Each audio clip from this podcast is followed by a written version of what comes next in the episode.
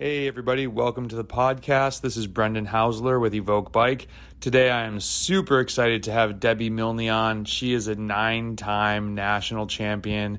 She's also a sports nutritionist. She co founded Supra, and we just talk about a lot of different topics that can help you optimize your training and racing through her experience.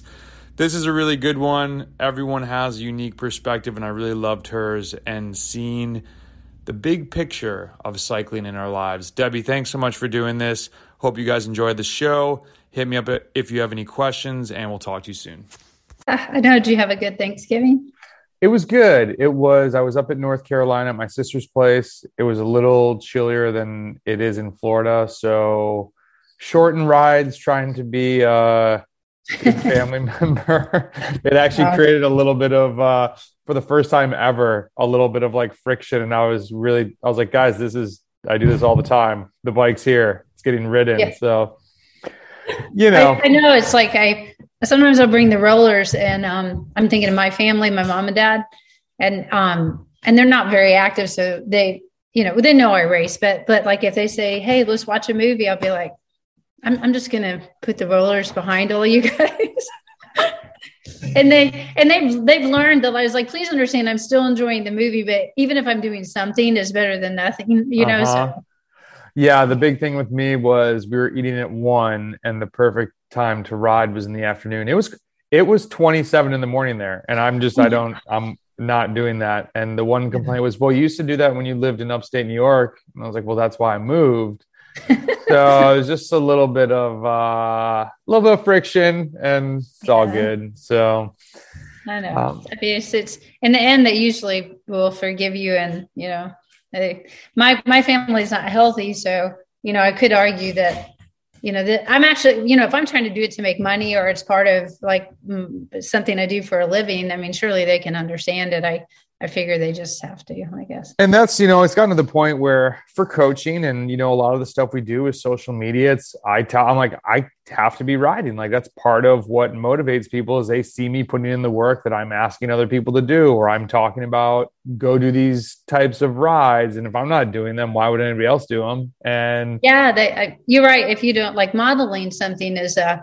can help people change their behaviors. I, I tell you, like I know November, I've learned, and I'm not so much needing to make money, uh, uh, the money that I used to make to do this. But, anyways, I know November, it's just going to happen. People are going to visit. Like my daughter comes into town. I'm like, well, I can't leave her for a four hour ride. I've just finally decided I have zero, like, you know, I just need to ride some, whatever it is. But mm-hmm. I'll get messages from people I don't even know that's like, Milne, what's wrong? You haven't been on the bike for two days. And I, I want to say, I'm like, don't worry, I'll, I'll catch up. You know, it's like family time. I'm sorry, you know, to let you down, but I'm not coaching anybody, so I don't think they have any. It was like, what? It shouldn't matter, but that's what they they yeah. they expect me just to be going out and doing these hard ass rides all the uh, time. And I, like, I mean, I even had my like my rest week going, so I was like, I'm going for a two hour ride. It'll be nice and quick. You guys won't even miss me. So yeah, it's funny, but well, I appreciate yeah. you sitting down and doing this. It's uh last time I heard you speak was down at the Red Bluff Grand Fondo, and oh, yeah, yeah, that's uh, right. Just your background and being clinical dietitian and wellness dietitian, and your if anyone is in the southeast, uh, they know your name from racing. You crush it. So I appreciate you kind of just uh, shedding some light, pulling the curtain back a little bit, and we'll definitely inspire some more racers, men and women, to just keep going after it. So, yeah, so let's just jump in. So, everybody, welcome to the EVOQ.BIKE Podcast. We have Debbie Milne here today. And I usually like to let the athlete introduce themselves, which I'll do, but I just want to preface that I know, and correct me if I'm wrong on any of this, you've been racing for over 20 years, which is massive over a yeah, hundred over 20 hold on, hold on, and over 180 wins and four masters national titles. So that is like the the wow factor for everybody to try to most people won't even do half of the races that you've won which is incredible. Um, but i'll let you who is debbie milne? That's the first question. Okay well um yeah, that's a, that's a good question. I used to think I'm mainly a mom, but but um, no, I'm a mom, and I'm also someone who loves cycling. You know, when I found it, I've done it most of my life.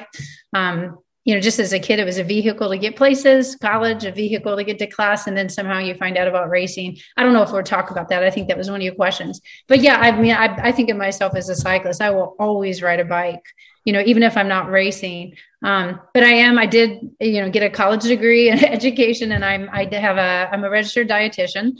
Um, I've, I've been board certified in sports nutrition, and that's something when you get that board certification, you have to take an exam every five years, um, just to show that you've been working with people and that you've been up to date with, you know, just uh, current research and trends. Um, I'm, and I'm due to take that. So officially, right now, they I, I, had to get a certain number of hours. So, but anyways, I'm a sports nutrition consultant and a wellness dietitian. My master's is in health promotion. And health is really important, not just your physical health, but your social, your mental health, your vocational health. Um, they throw intellectual and spiritual health in there. And that is basically, I love that. I love wellness, like, and, and, and people uh, finding that balance in all those areas of health. Cause it's hard. You can work on one of them or be so tied up in one of those areas that it, it absolutely always affects all the other areas. Kind of like when you travel for Thanksgiving and you have your emotional connections and social connections with your family, but your vocation is cycling, or it's a, you know, so trying to find that balance, what you want to do and how you try to balance, um, make putting enough effort into each of those areas affects each other. So I really love health promotion, but I started racing cycling, uh, you know, pretty much to make money for my kids and I did do a lot of races, and and I, I can't I, I know it's over, might be over 180 wins. Um, I, I counted them once, and I, I, should have had that down there. But I've won nine Masters National nine championships. So those yes. sites, so I could have sworn that it was off your team. Maybe it was an old team website, and I was like, "Oh, it, might, it was probably old." And I'm bad. I mean, I'm very proud of them, and I go around and I update them in different places. But some people it seems like four seems to be the number most people will stick with. Like they, they, they it sticks in their head. Yeah because i hear that a lot and i'm like well it's actually it's actually nine now after this past summer. Um, and i do have one masters national championship. Yeah i know that. Believe me uh, um, it's hard to win them for different reasons. I, I think it's a little uh, you know maybe a little harder for men because the competition pool is much bigger but it's always hard. Like i, I tell people hard. don't yeah, always, yeah somebody's it, it just takes one person who is prepared better for you feeling better than you knows the course better lives at altitude just one person can keep you from getting the only prize in that race which well, is and the other thing is to hit nine when you line up guess who has a bullseye on their back? You know oh, oh yeah. I can only imagine the number of races you've been in where people will apologize. I mean i'll have people that roll up to me like hey man must must be horrible to be marked. I'm like that's just racing. It's up to me to figure out how to still win. And yeah, I yeah. said after the first one, I said the second one is going to be way harder. And just because. Yeah, you're, and they expect you, you, they will expect you also to be the one who cares the most about uh, what other people are doing because you you you know because you know you can win it. And so the burden might be on you. Well you know like well you know you can win it. Like if, if you don't want this to go down the road you know but sometimes they just look at, at you to especially in a smaller women's field i my the fields in, in all those nine championships have ranged from maybe i think the smallest field might have been 11 and as much as 25 or 30 women mm-hmm. so it's um, sometimes sometimes they don't know each other but as time goes by they they do begin to know who you are when you show up and you know you stalk everybody that sign or at least i can because there's you know 15 people to look up and i look up what they've done and you know try to see what they're doing and i respect everybody that comes and I try to figure out who's the most important people to watch. Um, so I'm sure people do that too. yeah, for sure. And it's in even the men's though. We've had small fields for the Masters Nationals at 35 plus, and this past year in Albuquerque, we were waiting for results to come through. I was waiting for a, a friend's, and I was refreshing the feed, and I noticed 60 plus had about I think 45 or 50 racers, and I was like, I want to be in that race. That has so many people. yeah. So a, a, true, a true road race.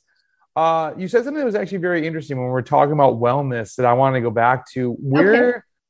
you know, it's this all encompassing many factors of wellness, not just physical. How do you see cyclists where we're so maybe a little too obsessed with hitting watts and workouts? And I know a lot of people that definitely overlook the racing side of things versus the physical make me stronger side of things and that's just within cycling do you think having a passion like cycling or an endurance sport can almost be a hamper to finding this wellness balance mm-hmm. between everything? Well, and, and how do you how have you focused on that in your own life, being someone who's super successful at this sport?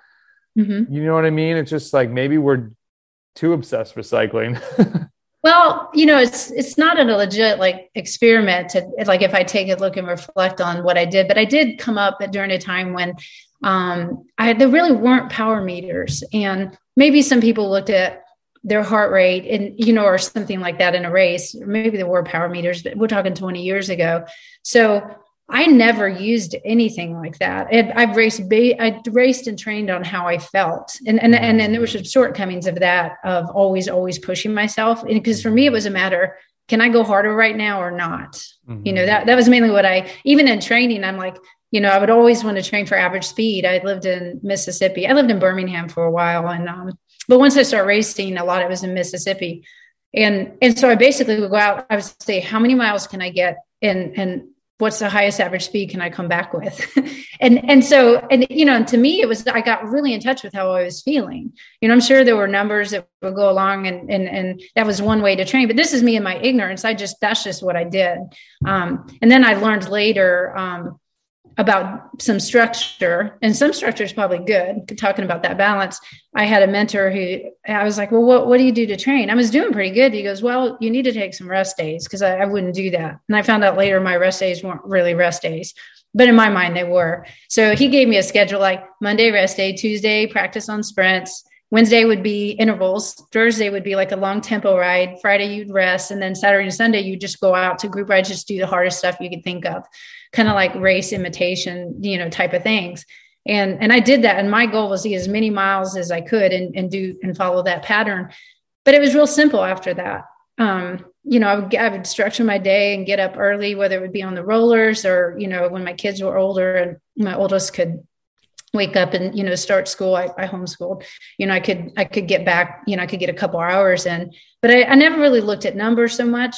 And um, but i learned like when i could go harder. I mean i could tell you like i could tell by how i felt when you know i could i could take a guess and go man i bet my heart rate's about 170 and i'd always be right like whatever i would feel. So i really learned how i was feeling and i learned when i could do more or not but and then i think that i never limited myself because i wasn't looking at numbers that might tell me can you really do this you know what i'm saying or mm-hmm. should you be doing this mm-hmm. so I it was pretty carefree. Once I got off the bike, I could be free, you know, for the rest of the day, you know, to do other things in that whole balance of health, you know, to not have to to think about these numbers and worry because it'll come back in your head. It's kind of like weighing yourself every day if you're focusing on weight. If you wake up every day and weigh yourself and it's not what you want to see, it just sets your tone for the whole day. Mm. Um, maybe your attitude or your mood or whether you're going to eat appropriately or not, you know, and everybody's weight changes every day. Um, I think it's kind of like when you over focus on food that you become so obsessed with it that you, your mind is caught up in in that activity of assessing what I ate or was that accurate that you just don't have enough time to be present with people sometimes that are even talking to you. You know you you're you're you're lost in this world of that wasn't you know oh i don't know if that meal was perfect or you might one might think oh that workout wasn't like the best workout because they overlooked the numbers. But i don't use numbers so it's hard for me. You know I always you still don't train with power? No, I don't train with power only because I'm, you know, I'm over 50 now. And by the time I might have trained with power, my son Micah was coming along. And so anything expensive that we could buy, um, it would be for him. Okay. you know, like a time trial helmet or a power meter or, or a really nice computer with, and uh, yeah, so I, That's I did awesome. never train with power. Yeah. So let's talk about the nutrition. So let's dive into that. I mean, this is your background that you're in talk about that mentality with food and athletics and when you had just said something of not being present in a conversation i remember i had count when i was first starting and trying to understand macros more i came into cycling knowing nothing about nutrition and i've mm-hmm. said this on a podcast before i remember I got Bicycling magazine and I was reading about what was a carb, what was a fat, what was a protein. I'm like, okay, this is this. I'm like, oh, carbs are what I need to eat to like go hard and da da da. Mm-hmm. And so I had done calorie counting before, which I'm not a fan of. It's the exact mm-hmm. opposite of listening to your body. And I would be, it would, it would send me down this. If I went out to eat and not being able to know exactly what I'm supposed to be logging drove me nuts. Like it Exactly. threw, off, it threw off the whole day. The calculation was not perfect. And I had tried weight. I did everything. You know, I was like, I'm just going to go into this and try and see what people are doing with this. So when you mention not weighing yourself every day, what do you think is a big picture overview of a health of a healthy athlete that might be trying to lose weight. How often should they be how should they start thinking about this? Because it's very daunting to people saying geez okay where do i even start? I need let's say i need to lose 10 pounds. Mhm. just talk about that a little bit.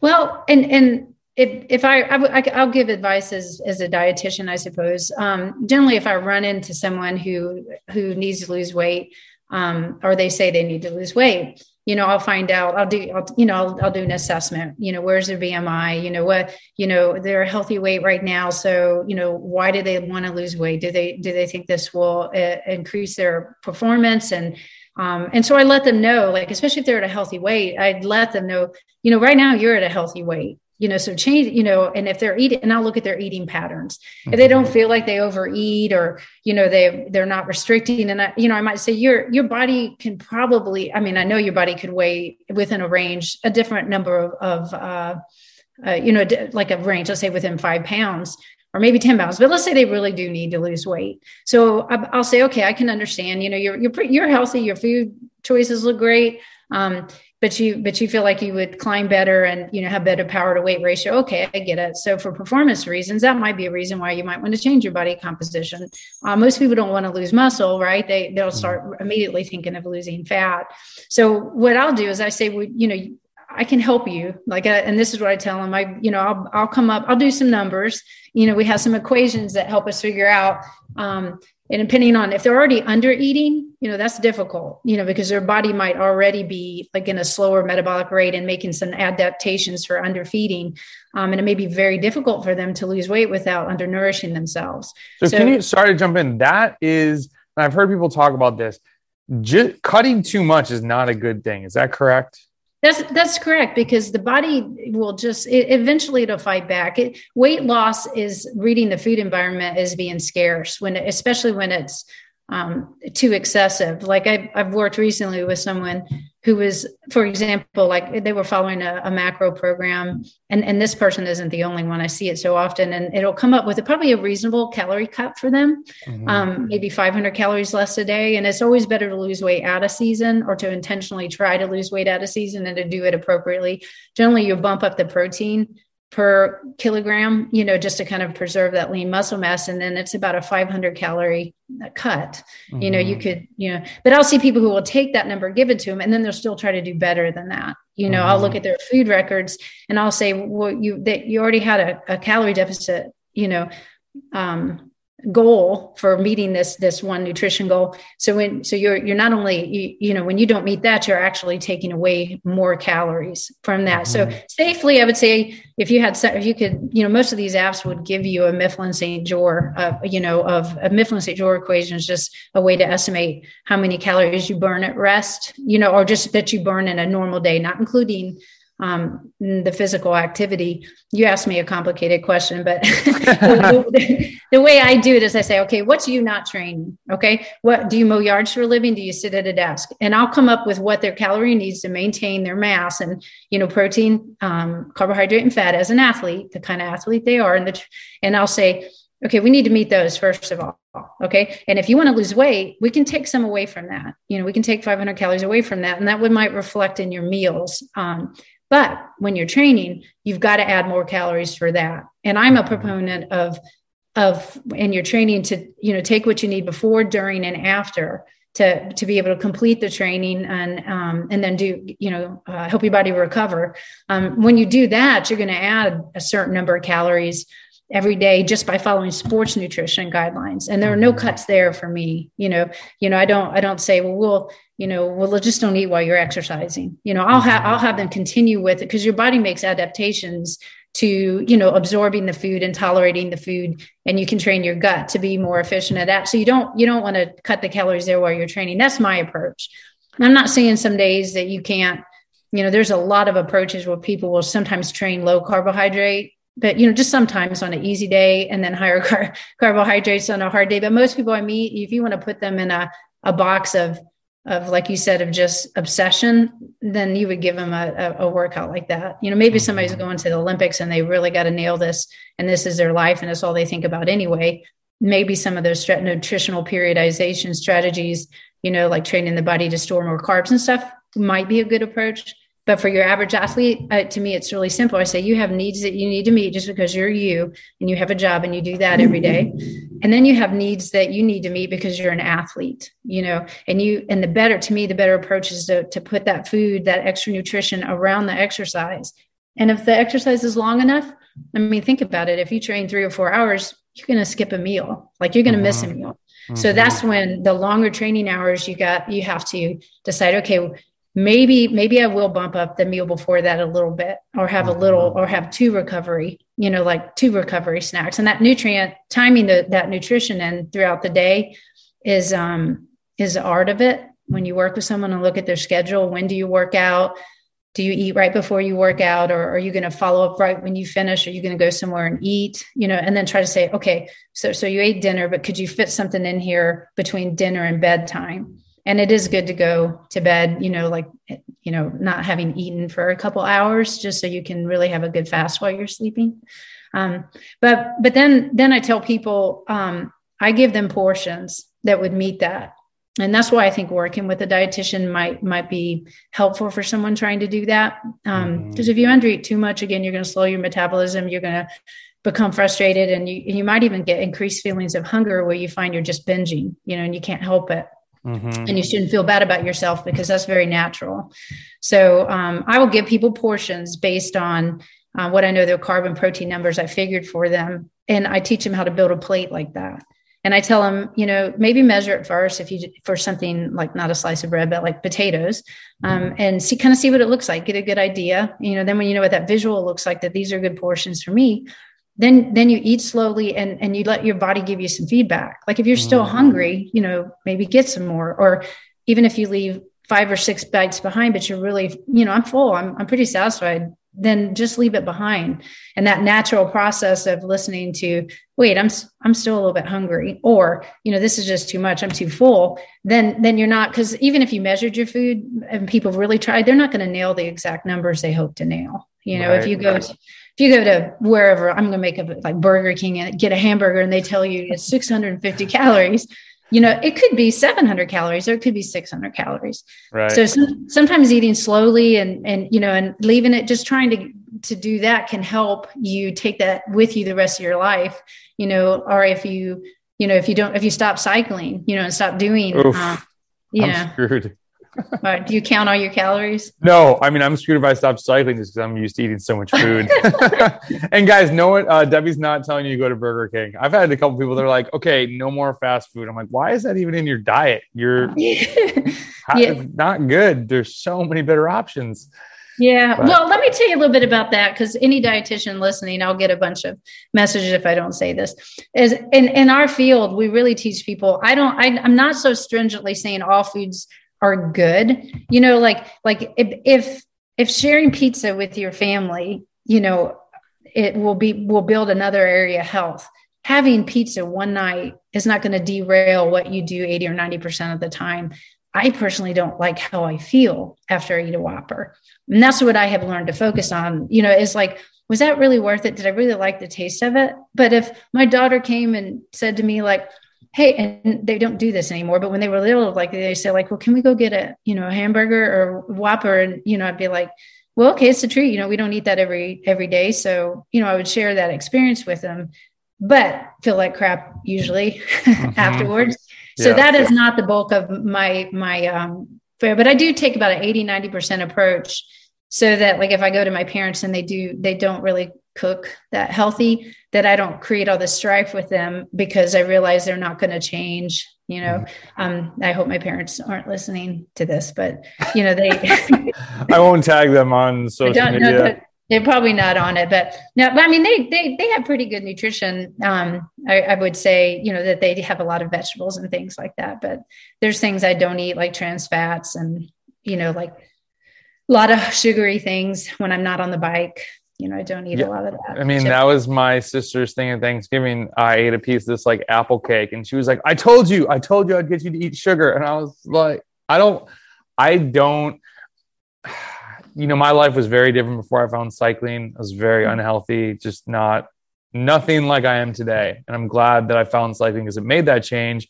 Mm-hmm. And I made the mistake of once I saw the positive changes that were happening in my life, I got a little bit on my soapbox with my family. There was a little bit of strife, and I probably stepped out of line and trying to, you know, all of a sudden, I think I'm doing the right thing and I need to tell everybody about it, which is obviously not the way to do it.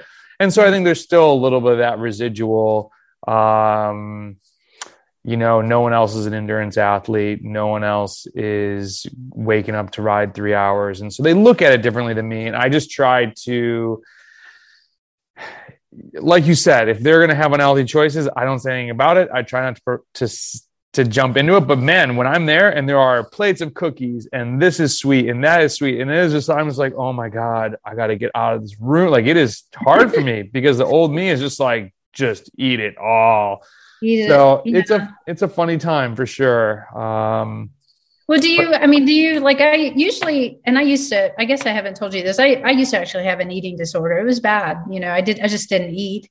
Um, protein was you know protein and fiber they were like the good foods and basically like you know I, I i, can I remember for the longest time like just wouldn't eat anything sweet at all mm. and the mm. problem was then i it was it was a bad relationship with the food I, I if i don't eat it all the time now it's not because i feel like i can't it's just i, I really don't want to it doesn't it doesn't i mean it's sure it's you know if you have ice cream like oh maybe i'll eat a little but um it doesn't um like generally I, it doesn't give as much to eat too much of it. Like i usually don't feel good. That has been the biggest game changer. It's not that i can't eat it.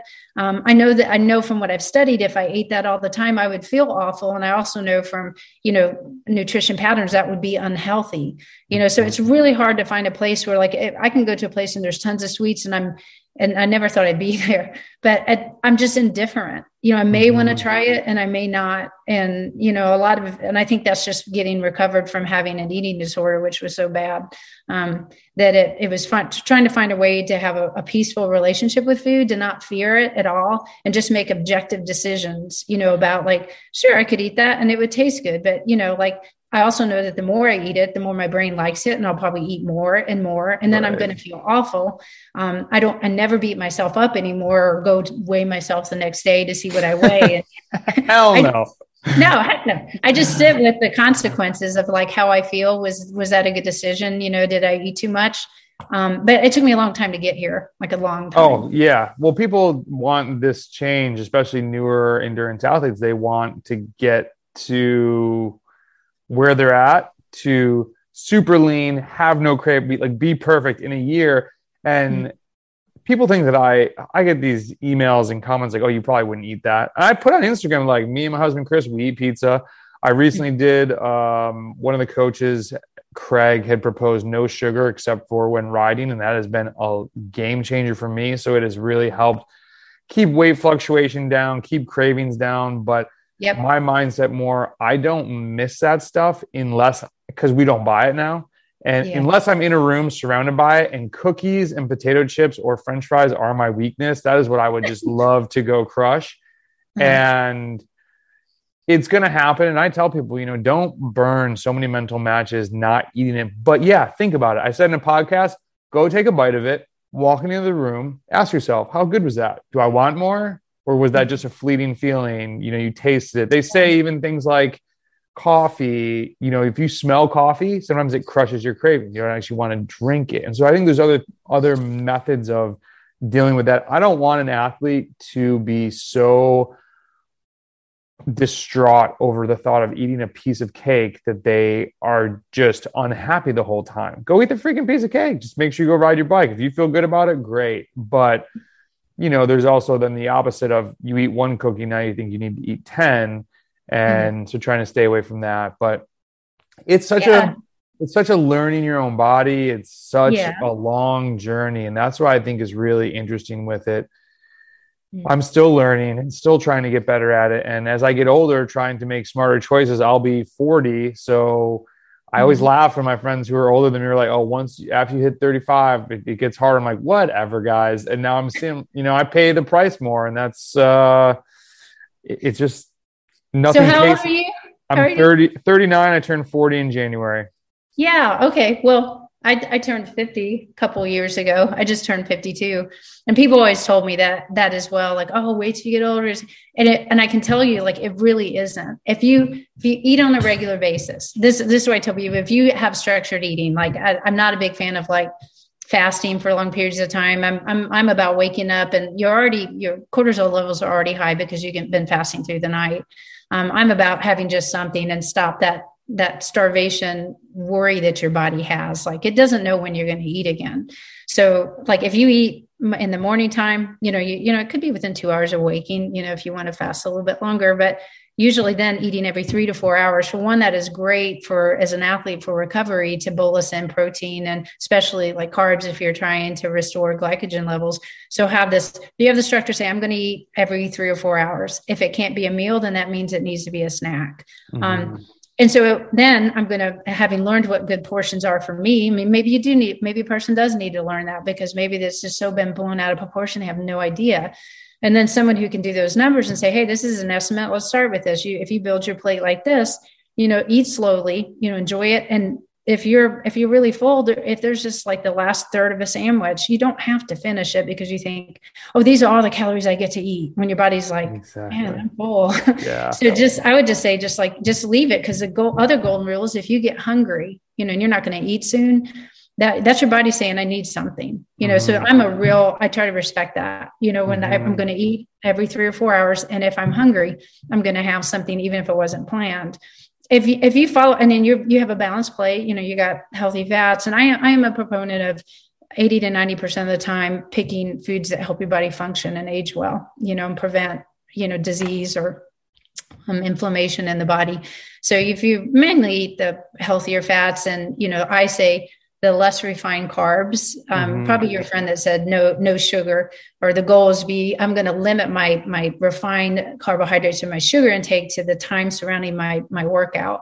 Um, I, I mean, for one, that's a great time to get like a treat if you're out with your friends and they stop by the bakery you know you could get a, a sticky bun if you like it or something or a cookie you know because that mm-hmm. your body's going to use it really fast as as you as you you go and you know finish riding home but if but if you do that if you build balanced meals that eat every three to four hours and if you quit cycling um, your, your weight would be it would stay within you know a natural range for you and it wouldn't fluctuate wildly um, it's restricting that leads to binging um, and especially when we feel guilty about it and then we say oh well, i'll make up for it tomorrow by not eating you know i'll just you know i'll just barely eat then eventually by the evening and i've seen this so much so famished and they you know completely overdo it and binge and that's a completely natural response to the body mm-hmm. and then the next day they say oh darn i blew it and they go back into that cycle. So I don't think it has to be Dangerous. hard if you, yeah, you know, if you, you know, again, eating healthy foods that make you feel good and having a balanced plate, eating every three to four hours. And believe me, your hunger appetite hormones will come right in line with that. You know, if someone spends a whole day not eating and eventually, you know, they're not going to feel hungry, their metabolism will slow down and, you know, and they just do this minimalistic eating um, and I tell people, you know, even if they're good on the bike, and I, I mostly relate to the bike, I have ran and done other things. I'd say, you know, even if you're really good, how do you know that that's your best? You know, mm. because believe me, when I when I was live, trying to live on 800 calories a day, I, I made some pretty good accomplishments. You know, I, I won my first two national titles while still struggling with this. You know, back in 2009 and 10, but I went to a lot of elite national championships where I mean, I got seventh or sixth, and I'm, I'm watching the people finish, you know, and I'm, I'm a stone's throw away from them. Like, mm-hmm. you know, I'm mm-hmm. there, I'm like, they're, you know, five seconds ahead of me. And I keep thinking, if, boy, if I had supplied myself with more of those carbohydrates, you know, that you really need when everything gets really fast at the end for the finish, you know, how could I have done? I don't know, mm-hmm. you know, but mm-hmm but I can't go back and get those years back. So I usually say, you know, just fit, feed your body what it needs, you know, and and then the weight, and then respect things like hunger and fullness. And and then on the bike, you have to eat ahead of need. I mean, you have to eat before you feel like you need it, mm-hmm. or you're not going to have those carbs coming into your bloodstream to start taking over when the glycogen stores are just like starting to tank and get really low. and low glycogen stores can even affect muscle function. So, you know, a carbohydrate is probably the thing people compromise the most, I think, when I run into athletes. You know, just following that low carb diet, trying to lose weight and get skin, you know, thinner. mm, uh, yeah, I'm stronger over skinnier. That's what I hope people take from some of our channel is mm-hmm. not into trying to be emaciated. That does not win a bike race, especially when people mo- uh, well, I should say only about 60% of our listeners are from the US. We have a pretty decent UK and Western Europe crew. And so they have some longer climbs. And, and granted, out west, Colorado, there are races with, you know, longer climbs than 15, 20 minutes. But you know, hmm. the power to weight thing is important, but I think it's blown out of proportion for amateurs in the US when they're yeah. con- trying to compare themselves to European pros. I'm like, guys, you're not doing the same races. It's a d- stop thinking that way. And thankfully, riders like Peter Sagan have come out. And now there's pros that actually talk about the fact that they're in the gym and they're doing some cross training. It's not just lose weight, lose weight, lose weight. Right. Yeah. And so yeah that's been huge. Uh, I'm glad that that message is getting out these days. And kind of this is a good shifting point to training. Um, okay. What do you think is a really big, wide open question? What do you think is one of the most important aspects of your training through the years? Um, I, I tried to write a note because I was like, what, what would that be? Um, I, I used to say, please, nobody, I'm not an expert and I'm not a coach, but I used to say nothing works like miles. yes. you know? Yeah, and that's what Love I would it. say. Like I, I would say nothing more. And maybe someone could translate that into hours. Because where I live now, it's a lot harder to get the miles than it was in Mississippi. I live in Greenville. it's about 100 to 200 feet of climbing uh, of elevation for every mile or something like that.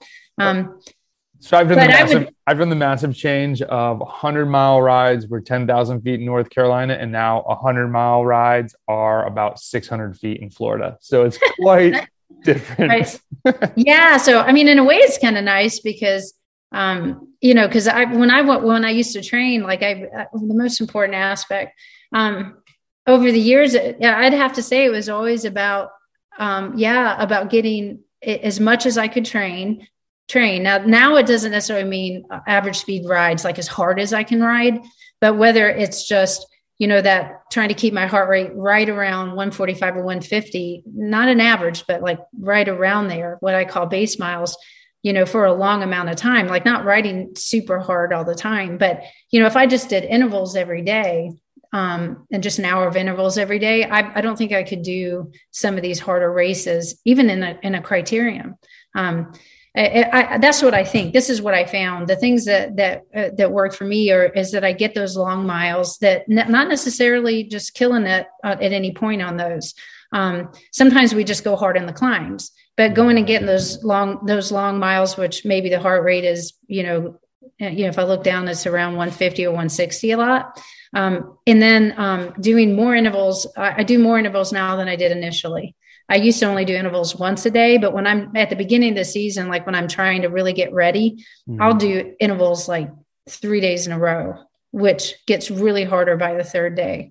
Um, and then you have to rest. Like now it's like I'm happy to rest. I'm happy to get up and only spin for 15 or 20 minutes and then spin again at night for 15 or 20 minutes after doing that.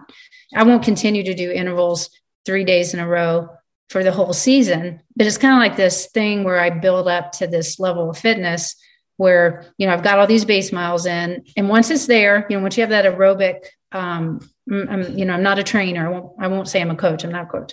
But from what I understand, you're, you're self coach like, though. So you're coaching somebody. yeah, I'm coaching myself.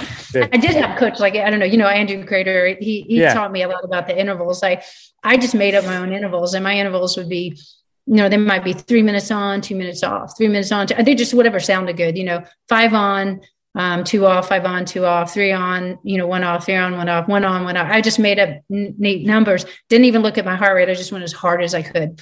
And he had me do it more structured, like way more structured, way less time resting, like way less time resting. So let me jump back for a second. So when you're doing these 145 long duration average BPM rides, what is that percentage of heart rate max? Because people are going to hear this and wonder. Hmm. Because oh. you said base miles, and that seems to me like it'd be more tempo riding, or how could let, we? Let me maybe a way of look like a lot like some people. I think I think it was was it Rebecca Rusch who did Leadville so many years and did so good? I, well, like you could go get testing done and find out what your threshold is. Mm-hmm. And then basically writing just under that. So you really build that mitochondrial base. Okay. Um, and and so those just not you know so you have to go faster on the downhills and slower on the uphills and, and able to keep your heart rate there um, i'm not an exercise physiologist but when it was explained to me it made sense i was like oh if i create more mitochondria then when i start asking myself to go into my aerobic system you know, as you know, lactate, um, pyruvate converts to lactate. Lactate builds up and the pH drops, and you become limited. But it shuttles back to pyruvate, which can enter into the aerobic system. So the better your aerobic system, the more you can handle lactic acid. Um, and I know there's a Cori cycle, you know, it goes into your bloodstream and to the liver, but mainly it's that other system that if you have this really good aerobic base, then your your tolerance to, to process lactic acid goes up. And I guess that's when like threshold levels may go up. But that's how I always train. That's why that's that's also like what Andrew had me do. Um, to to go out and he'd say, no, you, you know, don't go for an average uh, speed ride, just a constant like i mean like an mm. average heart rate but a constant heart rate. Okay. So, and that's mainly during the winter. I you know that's why i guess i, I didn't do cross and stuff like that that would get you back in that anaerobic system where you're basically you know doing a time trial for you know whatever 45 minutes mm-hmm. an hour. And to your point that's even one reason why we're all taught you know these vo2 max intervals. This is going to make you faster to raise your vo2 max but part of that equation, as you're saying, is mitochondrial density, which is improved by endurance riding, this long yes. base miles. So mm-hmm. the I, I, don't think that that is highlighted enough, and it's actually perfect time. I'm going to give our our own blog a plug. I'm going to post a VO2 Max article, and one of the workouts for VO2 Max is ride endurance. It's not just about the cardiac pumping of your heart. It's what does what can receive it on the other end to actually create energy. A, yeah. Yes, yeah. muscles. So it's been um, i'm really glad to hear you say that. So okay so big miles how do you so then with my other question which you kind of got into was how do you gauge when you do the intensity? Is it just based on you wake up that day and you're like i feel good i'm going to go harder or is it this three day block at a specific period that you like to do? And now having trained for so long you kind of know like okay well my races are 10 weeks out i'm going to start doing these three um, interval sessions a week, and then maybe like you're probably so dialed that you you've done this for so long that you might have forgotten what you're implementing. If you had to explain it to somebody, how do you know when to go hard? I think that's one piece that a lot of athletes miss. And hard. Well, um, if you have a coach and he tells you not to go hard, that's not when to go hard because he may know what you need. and if you have a coach and you're not feeling good enough to go hard, like yeah. I'm someone like, you know, some people may not want to do the work, like they don't feel like it, um, but they could do it. And there's mm. a difference between physiologically just mm-hmm. that, you know, it, it, just like, I, I don't feel like this is going to do like things like your heart rate. It'd be real difficult to meet your heart rate targets, for example. Mm-hmm. And then you mm-hmm. realize, you know what, I'm just not going to have it today. I might as well bag it and wait till I do have it and then have a really good high intensity workout. And it's not a matter about how you feel about it or whether it hurts. It's about the feedback you might get from like like for me, like the only time I'm going to think of it like that is if I'm doing intervals and I'm expecting to he, hit heart rate targets. Mm-hmm. And if I it's just like no matter what, I just can't hit it. It might be better to wait, you know, or to settle for something five beats less or something. Um, that's how I used to do it. Um, as far as intensity goes. But I will say, I, I used to never take a break. Like I never even got out of the big ring. Like to me, that was if you got a big ring, you were you're not going to be strong. You're getting weaker, Debbie. Yeah, you, you never get out of the big ring. So um, the biggest the biggest benefit was was when my this guy in um, Tupelo, he was so sweet, owned a bike shop. He had raced in Indiana. He was like, "No, you got to get." He told me you got to get in the small ring and just do a lot of high cadence spinning and you know have your heart rate not not real high intensity. Like if we did sprints, we we weren't allowed to get in the big ring. Mm. Um, so, but he would say do that for you know until you get about this is him a thousand or two thousand miles and then you can start adding some intervals and i've changed that what i do is like once i finish racing i take november off you know kind of like we talked about just the holidays and i know i'm, I'm it's just not going to work for me i got a family you know i work um, then in december we start the base miles of what i was talking to you about so my pattern would be go out and ride a light of steady, you know, mm-hmm. steady miles. Um, and we do that all through December. In January, we introduce like sprint zones, but that's still only um, one day a week, right? Mm-hmm. So the rest of that time, I'm still just doing the base miles. And then it's like one, our winter bike league, we have some sprint zones and such. And so, you know, we'll do a little there just mainly for the fun of it. And then in February, I start the intervals. And, and there's more intervals like in February, March, and I probably will do the rest of the year because the racing starting, right? Right. Yeah. So the intervals get me ready for those high intensity efforts. And I can tell you anymore now when I ride, once it's in season, like if I'm not feeling good and I thought I was going to go out and do some big thing, I, I, know it and I just don't plan to do it. Mm-hmm. Um, I just don't plan to do it. And then sometimes I'm like, I'll just feel like it, you know, so I realize I'm feeling good. And I'm known to like around here, I might do something silly like 40 hill repeats on a sleepy hollow. It's like a 12% hill over here. Mm-hmm. And I just might do something maniacal like that because it's not hurting me and I feel like doing it and I don't, and I have time to recover. Mm-hmm. Um, so if I have a big race, yeah, I make sure that I get some of those. If I'm not, if I haven't been able to train as much as I want, I need to get those long miles. Um, and then I need to start doing some more intervals again and give myself time to recover and not come into that event like just out of a rest week, if that makes mm-hmm. sense. Totally. Um, that, that's you know, Andrew taught me a lot about that, and it's worked. I mean, coming actually, out of rest week, everybody feels kind of poopy and just dull, and yeah, play, yeah. placing those.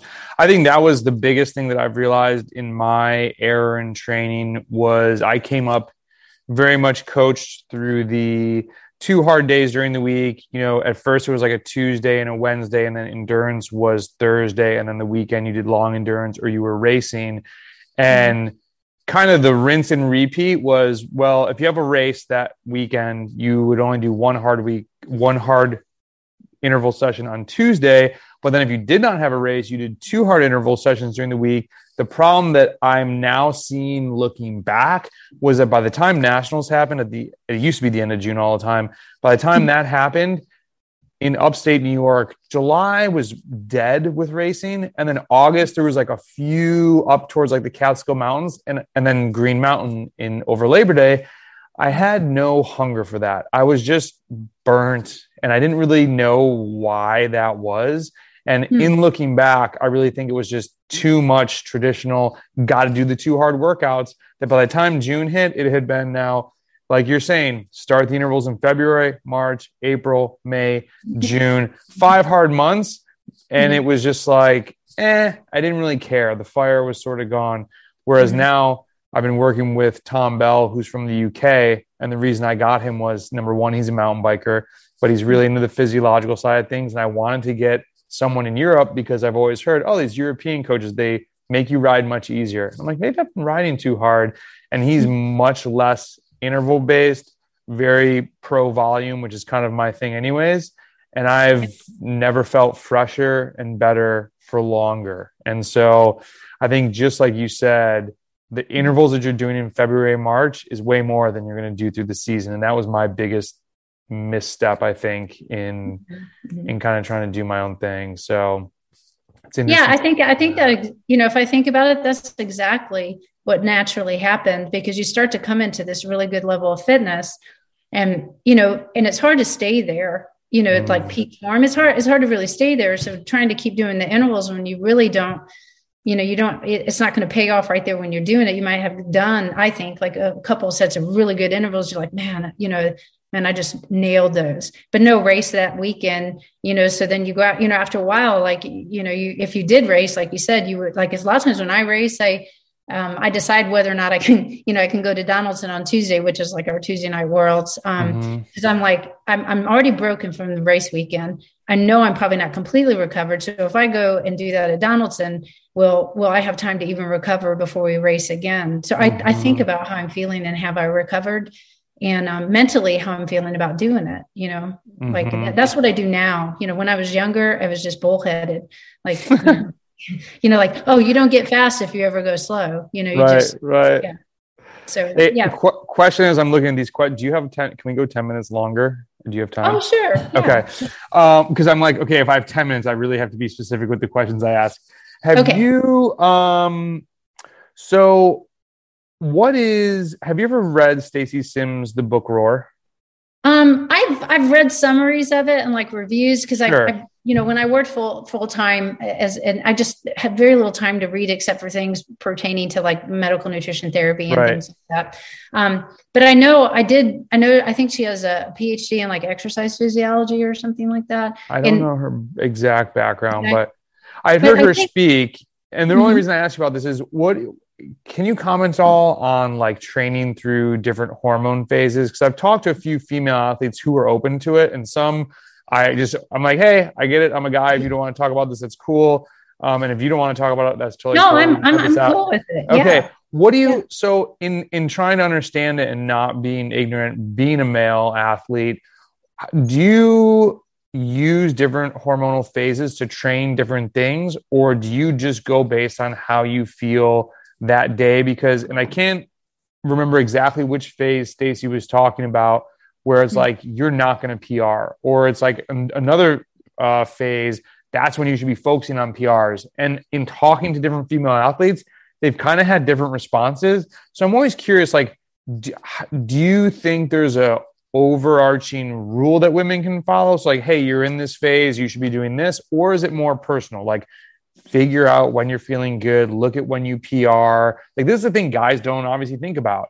Um how would you guide a newer cyclist who's trying to get into training to Mhm. understand that or what what should they look for Well, I can say it's definitely something like, I mean, I got an app on my phone. Every important race to me, when it's coming up, I try to say, where am I going to be? Not Okay. because, mainly because I know it's not that I changed my expectations, but I, I feel like, like, and her book says this, it is true. Like right, right after you start and like the week before, Mhm. it's like it, it's night and day compared to like the week before or maybe a week and a half before and Okay. and so what, what i do is like I- I know that i'm not going to feel as strong those that during that time frame especially the week before as i do the week uh, you know when you start and then the week after um, so what i what i do is like you know i feel like i'm fortunate when a, a really important race falls in line with that but there's nothing i can do to change that right. so I've learned, I've learned, you know, I'm always going to try my hardest,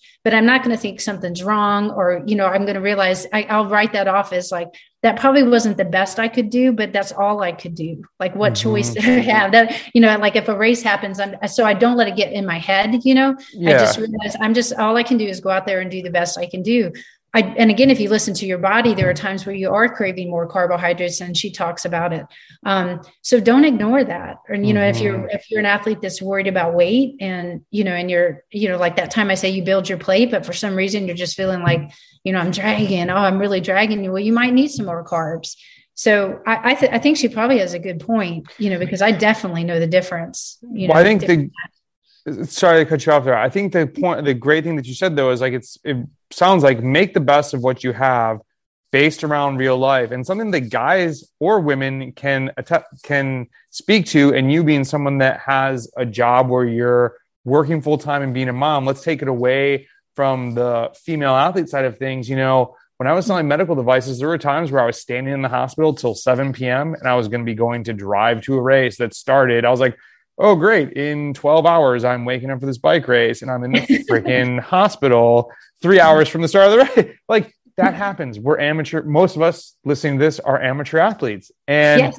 it's th- what you said of, you know, not not giving it your all. I didn't go to the race and just say, okay, whatever, but be kind to yourself. We can't Yeah. always be, it's not always the perfect run up. And it's just try to figure it out. Go give it your best shot. Um, that's, I think that's an amazing message for everybody to hear. But so, and that is tricky. I mean, does that bum you out when you look? To, do you ever train less for maybe you say, eh, well, that race is going to be where I'm not probably so hot. Maybe I should shift to something like an A priority race to something else. No, my life is so, uh, you know, I know one of your questions you mentioned, might talk about is like trying to fit in work, you know, being a parent. I, I have to work with the time that comes up. I, I Mhm. have to be flexible. Like when some things when you can control things, you can set yourself into some good habits. But when your life has factors that you cannot control, then you got to use the opportunities that come up. Mm-hmm. And so for me, I'm not going to, I'm not going to skip a race. That could be a good argument. I could say, Hey, you know, for the effort to go and, and, the competition that will be there, you know, is this even going to be fun for you? You know, is this even going to be fun for you if you know that that this is not going to be a good event for you and and for some reason that's it's never stopped me from wanting to go to a race you know it just mm-hmm. never has i guess because i still just love to race and i think maybe you know just maybe maybe maybe i won't feel as bad as as i know i might feel right. and, and sometimes there sometimes you can surprise yourself you know yes. sometimes you're like, oh man, I almost I thought I'd do awful and I won the thing. I, I, can't tell you how many times I've gone into a race um, and there's probably, you know, thinking, God, you know, this isn't going to go well and I win. And then sometimes, you know, honestly, I'll, I know I'm feeling bad and I, and I don't do as well as I thought. And I'm just, you know, I don't beat myself up. I have learned right. long ago. Like I used to tell, and I don't know exactly what this means, but I would tell people, it's like, you're really never as good as your last race anyway. Whether you just did really really well everybody's you know or did really really poorly you know every time you show up it's like the new you that people are thinking about you know like mm-hmm you know, and after a time that builds up. Like if you start getting a lot of wins and a lot of wins, then you get a reputation. But until, you know, if you consistently, you know, always go up and you keep working, then you might start getting better. Nobody will forever remember that you didn't do well at, you know, Sunny King, you know, or got popped out of a race. Man, like people, there's always lines that I'm like, people are going to think I'm paying this person to say this. Like, because there was an athlete that wanted to go do a state stage race and then was thinking, well, maybe I shouldn't go do the state road race. You know, you know, do you think I'm going to be too tired? I'm like, no, it's going to be great. It's the week before, plenty of time to recover. You should go do this. You need more experience. And the past couple weekends hadn't been amazing. So they're thinking, no, maybe I'm not ready for this. I said, it's the state championship. Just go, have fun. and they won. And they're like, I can't believe I almost didn't go to this race. Yeah. And, you know, it's, yeah, you have to allow yourself to surprise yourself sometimes. And exactly. Yeah. Got to do the reps. And part of being good at bike racing is just getting bike races under your belt. You're going to learn something from every single race if you look for the lesson. And I think it's the ego too. We're in the social media world where everyone thinks that, well, Joey Pants 24 is going to see on Instagram that I came in seventh. And if this had been the perfect week, maybe I could have come in third because I saw this other person train on Strava and I'm probably better than him, but now I'm not because this happened. Maybe I just shouldn't go. Yeah. And I try to tell people guess whose result everyone cares about the bike race? Their own. No exactly. one remembers what freaking place you came in.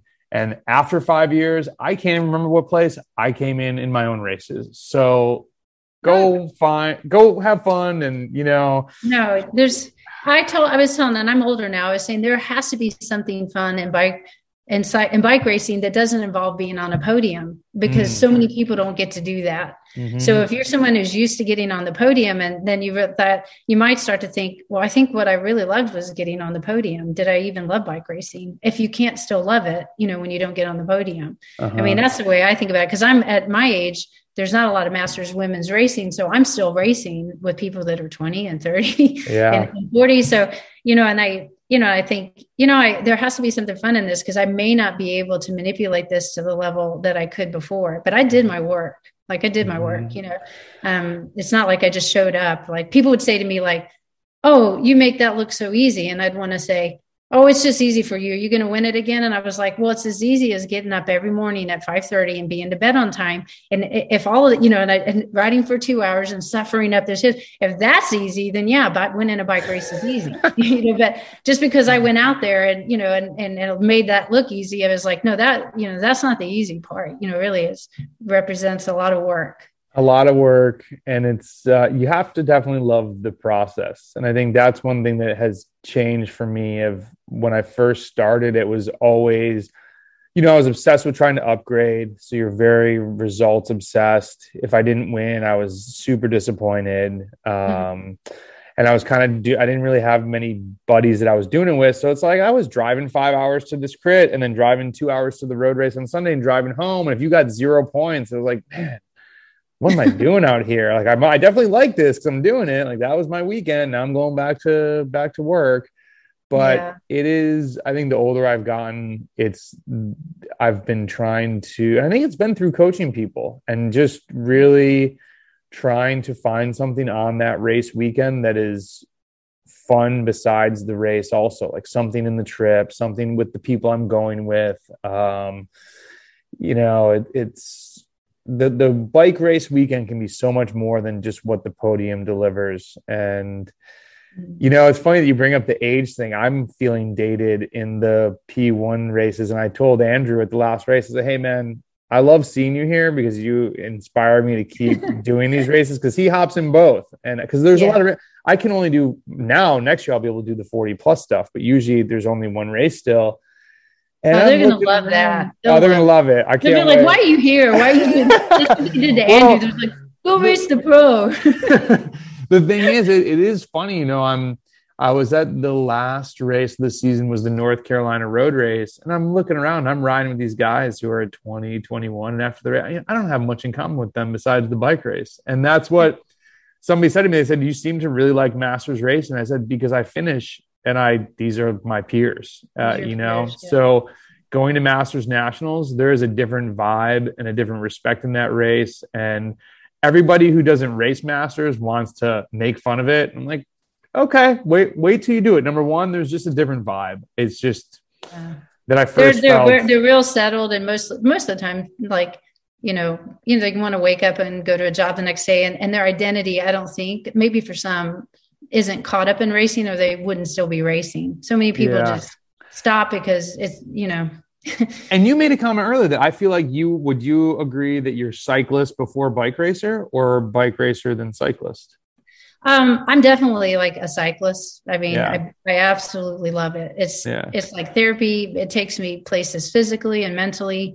Um, if I never, I love racing because I like, I like the mental aspect of of trying to manipulate scenarios, or you know, like when I went to, you know, went to Masters Nats and trying to think outside the box, you know, and seeing if Mm. it worked. Um, I like that. I like I like a plan working. I don't I don't like the arguments that we get in in racing. That that probably you know the pettiness that comes out us as racers. I, I that part I don't really enjoy. And as I get older, I get you know I get more snappy about it. But that's why it would be fun to be with masters because I don't think they're they I don't think they get as like their feelings hurt as as much. You know, and um, they're experienced and. Yeah, so definitely a cyclist level. before a bike racer. But what about Mm. you? Are you, do you think you're a Cyclist cyc- before bike racer. If I never I like racing, if I never raced again, wouldn't be wouldn't be a problem. Um, if I could never ride again, I have a broken t- I have a broken bone in my foot, the sesamoid, and it is just one of the, it's in the ball of your foot. I'm not sure if you're familiar with it, but it's so small they can't pin it or fix it. And so I broke it um, in 2012, I believe. And I was at Tour of the Catskills and almost was going to walk my bike the last 10 miles. My teammate actually pushed me and I was like, okay, I need to go to the doctor. And like, it would had been kind of bothering me. Long Hmm. story short, some surgeons will remove it and others are adamant about not touching it because especially if you're under like 60 it can create a ton of foot problems. And so this guy finally said he's looking at me he's like so i'm confused. Is this your job? Like i know you're in medical sales here at the hospital. Like what's your deal? I'm like this is everything to me. If I, and i told him i said i don't care if i can never race but i cannot pedal 30 minutes without being on the side of the road. And it was like a hot like someone just had a poker in my foot. And Hmm. so long story short, he finally convinced me. He told me to go get insoles. And I was like, dude, I've tried everything. Insoles. And he goes, go to this guy and tell Uh-huh. him what I'm telling you and just try them. And so he heated up this insole and pushed his thumb in it and put it in my shoe. So it takes just a little bit of extra pressure off. I Oh cannot feel it. It's crazy. And I've thanked this guy. And I walked in like, I need custom orthotics. I'm ready to spend a thousand dollars, whatever I have to do. And the guy's like, yeah, twenty nine ninety nine. We're gonna heat this up with a hair dryer and push my thumb in that. I'm like, this is Oh, that's crazy. Crazy. Oh. Yeah. crazy. So if I ever saw that surgeon again, I would because he's like, listen, I'm not going to take this bone out of your foot. You'll find a hack that will, but I'm Yeah. telling you, do not do that. So, anyways, I have three more big questions for you, Okay. and I don't want to take up your whole night. Okay, so this is a very popular question, especially with newer cyclists in the women's peloton when you can sometimes all be grouped together. And I have heard Debbie's name come up. I'm a cat four. I have to go race Debbie Milne. And there's also this other hitter there and this other hitter. And I want to know what advice would you give to women that are in that boat? Because sometimes it's a race where there's not much that they can do. They can't hang on at all. And their race is over in literally 10 minutes, the first climb. But, you know, it's a tough situation. Men don't face this problem. And it's a problem with the numbers there. It's a problem with certain promoters. It's, you know, how would some, what's the, and I don't know the answer. What do you think is the best way to approach these? Sometimes I say, hey, you just got to go and try to hang on as long as possible. And then, unfortunately, this is a race. It's not going to be a great weekend turn it into endurance ride and just get the miles in and go have fun. Like don't you're just not there yet, but trust me, Debbie didn't get there in a week either. So you need to go ride and just see what happens. Um, if there's not big climbs or if the course isn't brutal, then maybe they can hang on a little bit longer. But how do you like? What do the other women talk about? I'm sure if we have like a one, two, three race, a lot of us are like, hey, let's just throttle this to get rid of the threes and then we'll start racing A little bit different dynamic though, because threes are closer to one twos than fives are to you. Yeah. What advice would you give to them? Well, I can say that um, a lot of the races, um, there's not they don't put us all together, but they do some. Maybe mm-hmm. regionally, that's more more like that.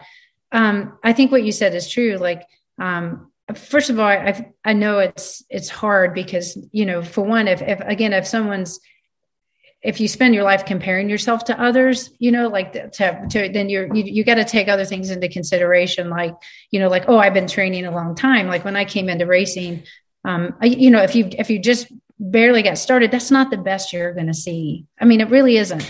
And hopefully, you know, like if, if they let you finish the race, you won't be alone probably, you know, mm-hmm. like I would, I would advise them, you know, to, you know to if there's other fours in there i mean they I, I, would just say get to know the the women that are you know in the same boat as you and mm-hmm. and then you know because a lot of times if you get dropped off you know just looking back to see oh wait a minute there's someone else and they're almost they're almost up to me at least waiting for that person and the two of you can work together maybe catch the group again um, or maybe you know maybe just have someone to ride with and just go as hard just just keep swapping licks and just ride as hard as you can mm-hmm. you know mm-hmm. to you know to to make it a really good workout i do think that when they added a five, I my understanding for the men was when they had they started out and it was only cat four, um, and then it, the sport grew so much so they added a cat five. It's been a long time since I heard that, but I think they added a cat five because the numbers were so large. But the numbers weren't that large for women in the cat four, so I'm not sure why they added a cat five. Because now a lot of times, you know, they used to be able to at least do two races. You could do a one two and a three four five and I think when I was coming along, it was about like that. I mean, I'm not a three, four, five, a one, two, and a three, four.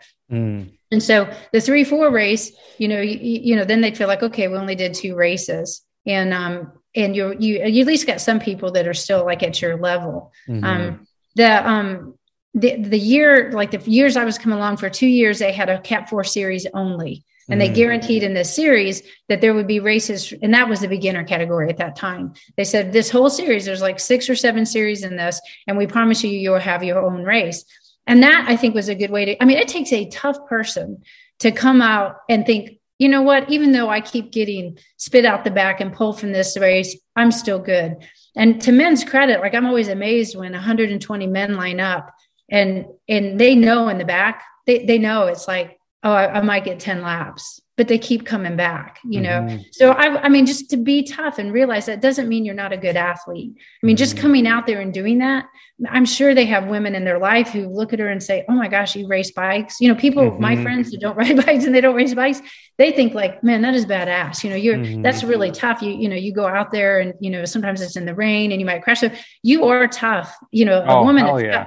to even come and you may have to like, I do. I would like to see them have their own race, just because I know it's hard starting out. Um, mm-hmm. um, I like to encourage them, but but I would say just try to to get to know the people that are in the same boat as you, mm-hmm. and you know maybe maybe you know uh, we used to say like, hey, if you if you don't like being started with them, you guys could just let the higher level women go down the road. The problem is you can't always get everybody on board with that because it exactly. all it takes is one four five. To, exactly, one four five. Like, I'm getting the free ride as long as I can. They're like, nah, yeah. you guys can way back here, but I'm not going to do it. So yeah, yeah. It, I would just say realize that it's it's a process, and if they if you want something and it, it, it takes work, like you really got to work on it. When mm-hmm. I jumped into racing, that I'd been riding for years, like hauling my mm-hmm. kids around in a trailer, like 100 and 80 pounds just to get him to the mm-hmm. park. You know, like I mm-hmm. said, it was a vehicle. So I had done a lot of work before I stepped into the racing scene, you know, so I was super strong, but not savvy on tactics and stuff.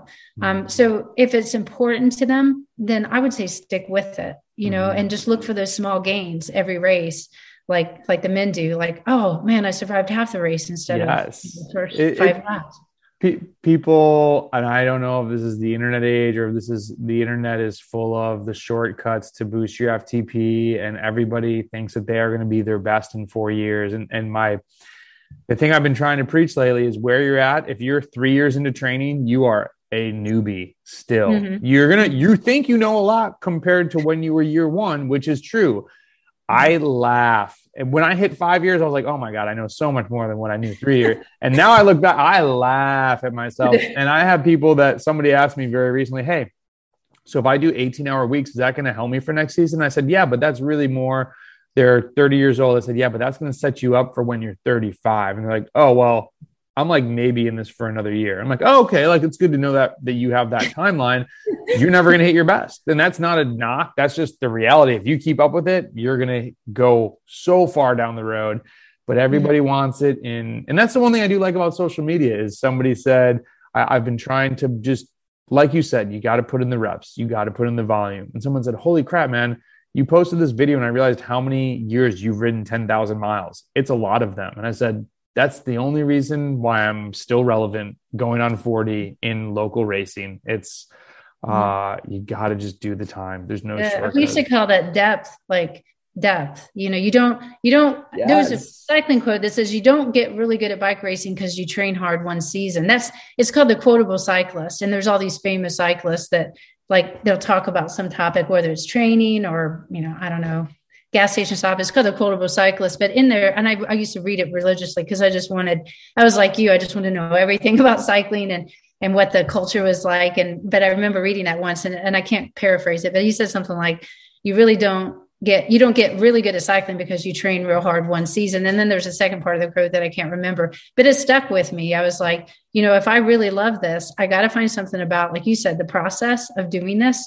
And and and believe me, like the guy who free soloed, you know, El Capitan, mm-hmm. knew, I mean, he didn't just get into that sport, you know, right. you know, and, and do it in three years. Like he, he had so many things have to be automated and finessed and this depth of strength built up because being good at bike racing is also being smart about where to spend your energy and how to hide and how to get out of the wind and not, you know, there's a lot of things about it that until you've got that like a non-thinker part where you just automatically do it, you know then you're then you're going to be constantly thinking about you know the wrong things or not knowing where to spend your energy and spending it in the wrong place instead of looking for that just precise moment to say no i have to go with this no i you know don't go with that yes and depth is something that's not a metric that we can easily talk about at the water cooler. I can tell you what my FTP is, but I can't tell you how many times I can do 120% of my FTP, right? So it's like yeah. it's just yeah. not an easy metric. And I had Cody Stevenson on a while ago, I, I, and from TrainingPeaks.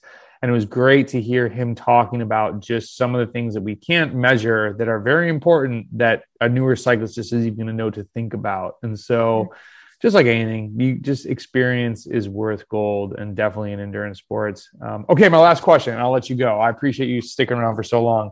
What do you think is what are some tactics to use to main, maintain strength for any athlete as they get older? I've always been on, I everyone's not into this, but I think lifting year round is a great thing. What's your thought on lifting, and especially as you got older, did that change at all from what you were doing earlier in your uh, racing years?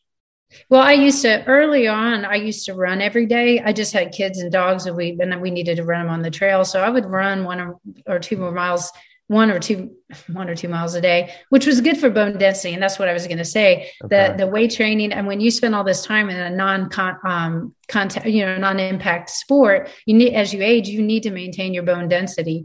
So things like or dancing you know you could do things like dancing or running but weightlifting does that too. Um, so i i used to i always did core work and i still do to this day but I, I get so busy like I got to get back into that habit of not missing twice. You know, mm-hmm. like I might miss a day and I got to say, okay, I missed a day. I need to recognize that and I don't need to miss twice. Core work just means like abs and that sort of thing. But I always did like bridges for my lower back. And um, just because I felt like that helped me with climbing, this is an ignorant person's perspective of like, how can I be strong for climbing? Because I really wanted to do good climbing.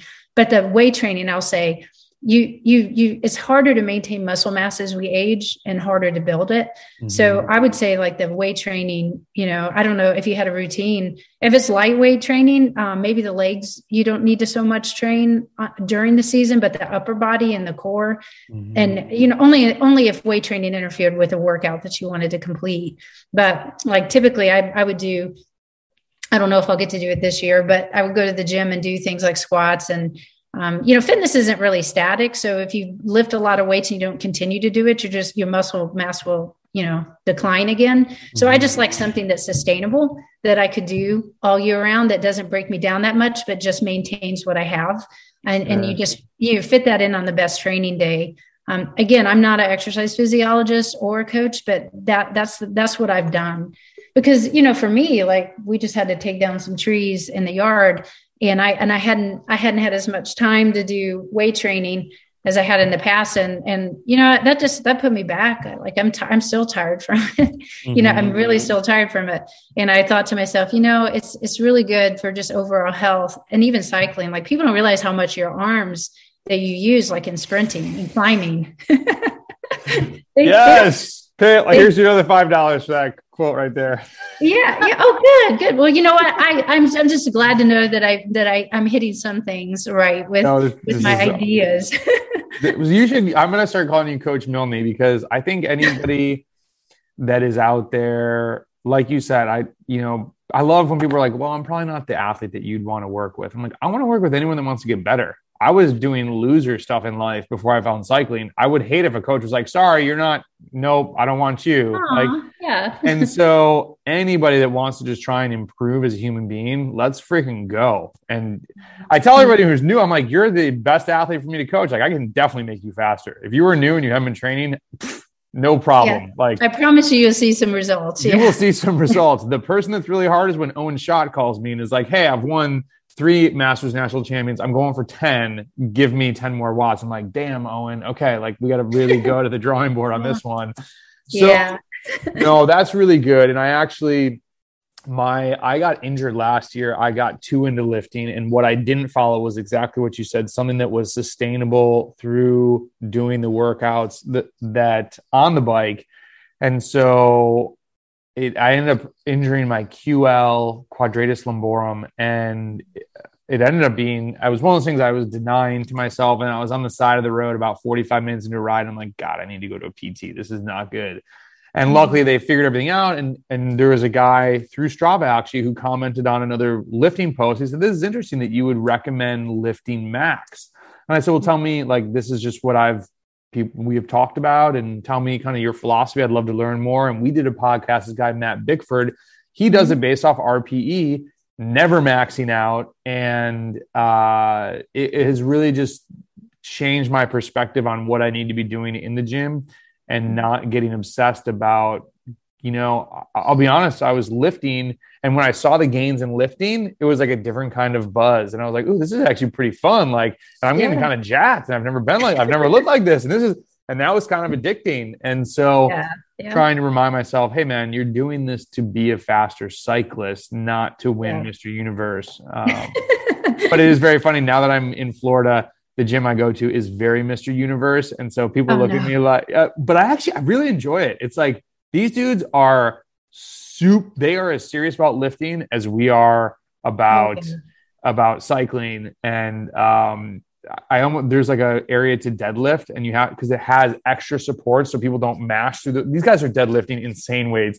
I Oh, wanted no, to I like, can I go deadlift over there? Because I promise you, I'm not gonna. Nothing that I drop is going through the floor here. It's uh, it's quite the place, but I need more of a muscle tee. I don't fit in in my like, you know. Well, you should come and- to Greenville because, um, like when we go in the gym, it's funny because you walk in and like you can peg a cyclist, and, and there's a lot of cyclists in Yeah. Greenville, and I'm laughing because we're like, I know they're looking at us probably, and like, you got some work to do.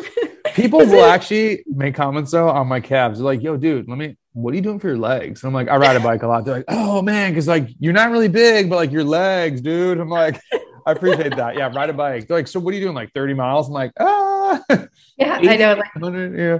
yeah, you're So- like, what's your longest ride? And you, if you tell them, they're like, no. I mean, they really think that you are absolute loony. Yeah. They're like, no, not 100 miles, and in a day, in one Yeah. ride.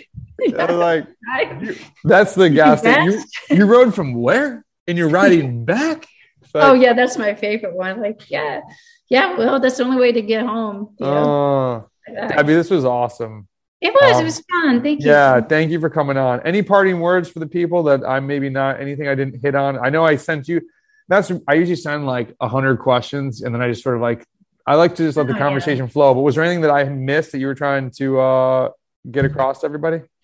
No, um, just I would say if if if you really feel like you love riding a bike, just be sure that whatever you're doing, you know, doesn't you know that doesn't feel so bad or so wrong or you get to yourself a place where you don't love to ride a bike. I used to say this. I used to say if if riding a bike or racing a bike is a means to an end instead of the end, then you may one day find out that you really never loved cycling at all or biking.